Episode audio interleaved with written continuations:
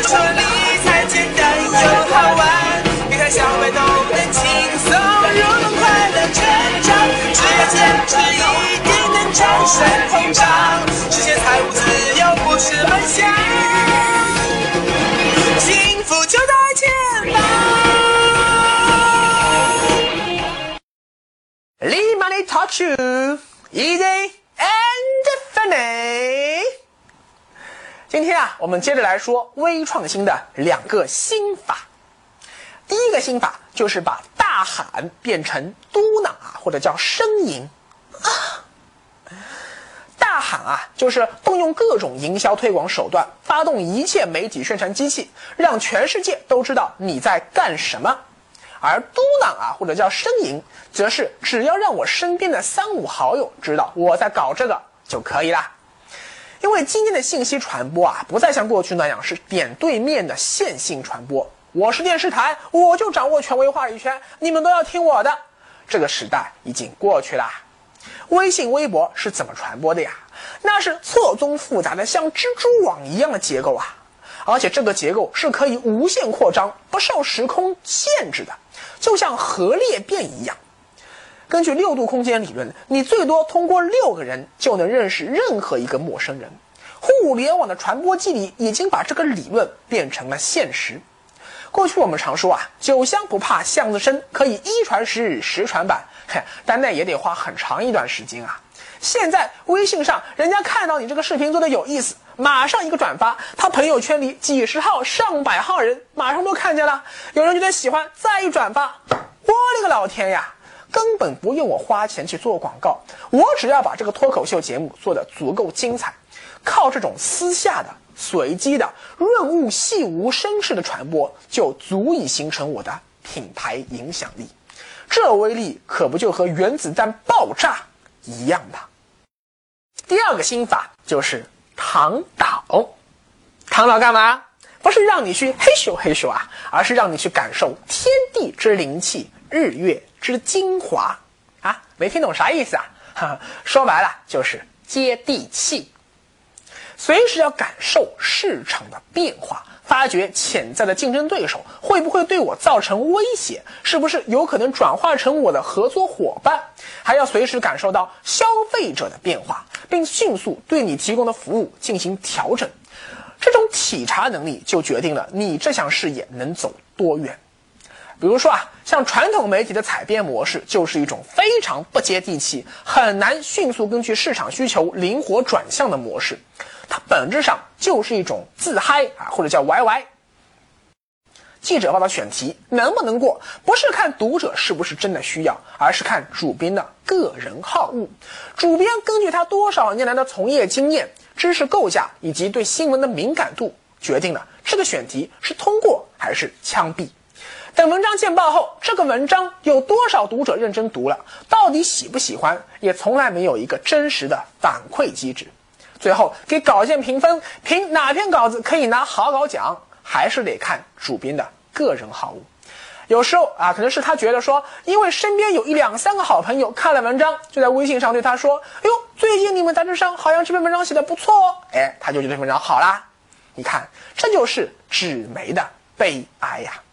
他没有办法通过大数据来判断一篇稿件对读者的真实价值到底有多高，要不就是自己在那里歪歪读者的需求，要不就是通过自己狭窄的私人朋友圈来断断续续接受到一些并不全面的反馈。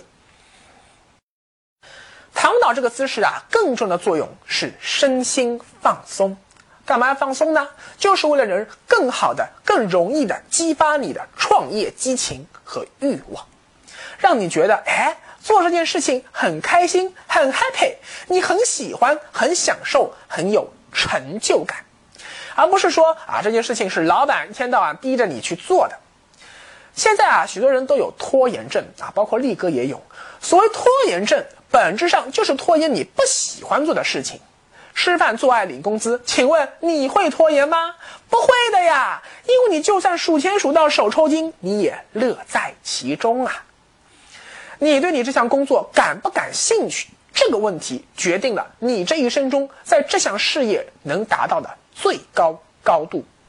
因为啊，你只有去真正爱一样东西，才会发自内心去学习它、研究它，想把这样东西做得精益求精，把自己全部的精力和心血都投入进去。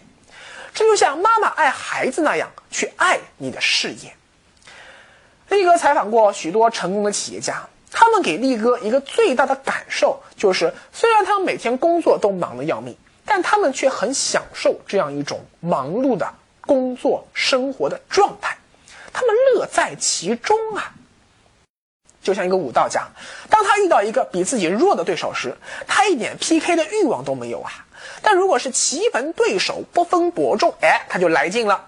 如果对方的实力还比自己稍稍高出一筹，自己眼看就要成为手下败将，甚至性命不保的时候，这时候你会发现，真正的武学宗师，这时脑子里第一反应绝对不是恐惧、害怕或者求饶，而是兴奋，甚至是一种发自内心的快乐和感恩。感谢词，就像孩子拿到一颗棒棒糖一样开心。金庸小说里最厉害的角色叫独孤求败，也有人说是《天龙八部》里那个扫地僧最厉害啊，咱不管。独孤求败为什么要叫求败啊？啊，不是故意他吃饭的时候没事拿一个土豪金放在桌子上说：“哎呦呦呦，自己功夫如何如何了得。”而是他真的很孤独，很悲哀，没人懂他哎。弘一法师李叔同在圆寂前写了四个字。悲心交集，悲我们都能理解，那他为什么心呢？对于一个有信仰的人来说，死亡真有那么可怕吗？力哥说理财简单又好玩，跟着力哥走，理财不用愁。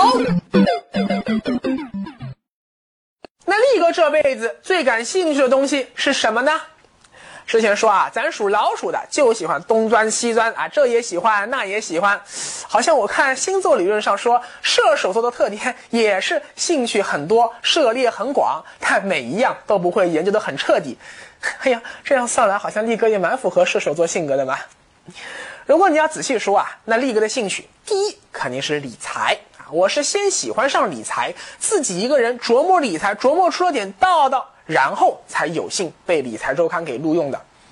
第二，是我喜欢写写小文章啊、小剧本啊、策划案啊什么的。力哥高中的时候就出版过个人的文集，啊，当然现在是因为实在是写理财写的太多了，才会累觉不爱的。你想啊，才几年功夫啊，我就写了好几百万字的文章，都是关于理财的呀。臣妾真的是爱无能了呀。第三。是我喜欢表演啊，你也看出来了。我大学里啊就导演，并且表演过话剧。我虽然没有去北影上戏接受过科班训练，但是力哥一直自认为我还是有一点表演天分的啊。表演这东西真的是很讲天分的哦。最后啊，就是力哥自认为知识面还算宽广，理科的咱不算，至少在大文科领域。文史哲、政经地，再加上什么法律、宗教、艺术等等等等，随便挑个话题出来，力哥都可以和你聊上半天。这可能啊，也和力哥长期从事记者工作也有关系。因为一个优秀的媒体人一定是一个杂家。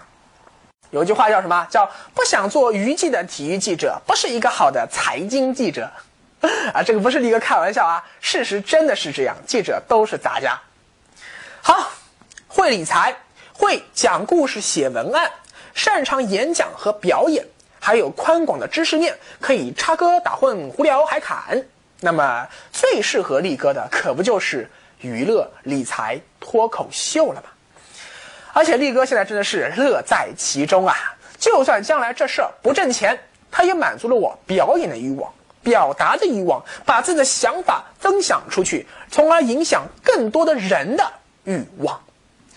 这种欲望的实现啊，在传统的公司组织构架内，那是不可想象的。最后，我帮大家捋一捋思路：依靠微创新的微创业，四步走，转身、立定、呻吟、躺倒。嗯嗯，这是要干啥来着啊？嗯嗯，也没得，也没得，开个玩笑啊。好，总结一下。力哥用三期节目，以罗胖的理论为基础，以力哥自己的微创业为样本，是想告诉你一条互联网时代个人创业的捷径。那就是，只要你有一个非常强烈的兴趣，这个兴趣还特牛逼，你还能用一些混搭的思维把这个兴趣给微创新一下，说不定就可以成就一番创业梦想，赚到自己投资理财的第一桶金。如果你说，哎，我好像啥兴趣、啥特长也没有，那就先试着培养兴趣。用高晓松老师的话说，生活不只是眼前的苟且，还有诗。和远方，不管你眼前的人生处于什么样的状态啊，是顺境还是逆境，是快乐还是烦恼，都不要忘了，人不只是一个经济动物，上班下班、工作赚钱、结婚生子、养家糊口，我们还应该有自己的梦想。创业不光只是为了赚大钱，更是为了让我们这短暂的一生变得更精彩。让我们在临死前回顾这一生时，能欣慰地说上一句：“我也曾勇敢爱过。”